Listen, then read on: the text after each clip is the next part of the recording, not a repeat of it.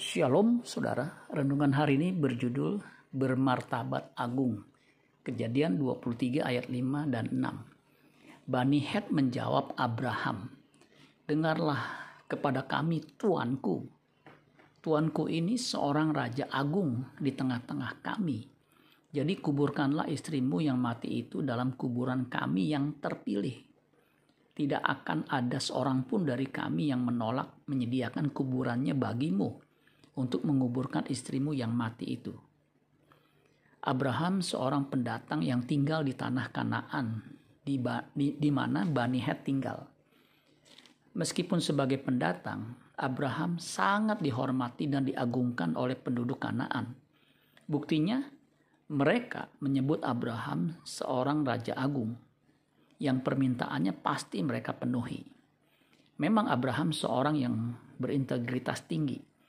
Ia tidak oportunitis. Ia membeli tanah pemakaman untuk istri dan keluarganya dengan harga penuh.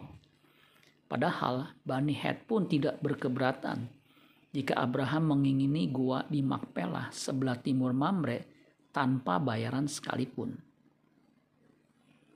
Orang percaya disebut anak Abraham karena Abraham adalah contoh atau acuan hidup orang percaya.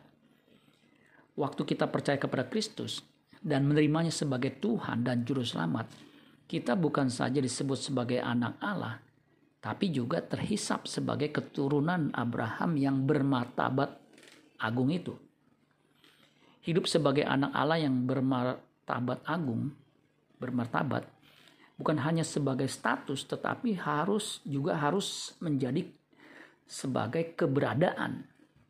Kita harus hidup kudus di hadapan Allah.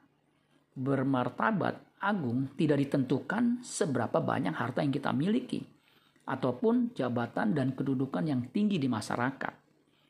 Hanya orang yang berusaha hidup kudus di hadapan Allah yang akan dipermuliakan bersama dengan Kristus di kerajaan Allah. Amin buat firman Tuhan. Tuhan Yesus memberkati. Sola Gracia.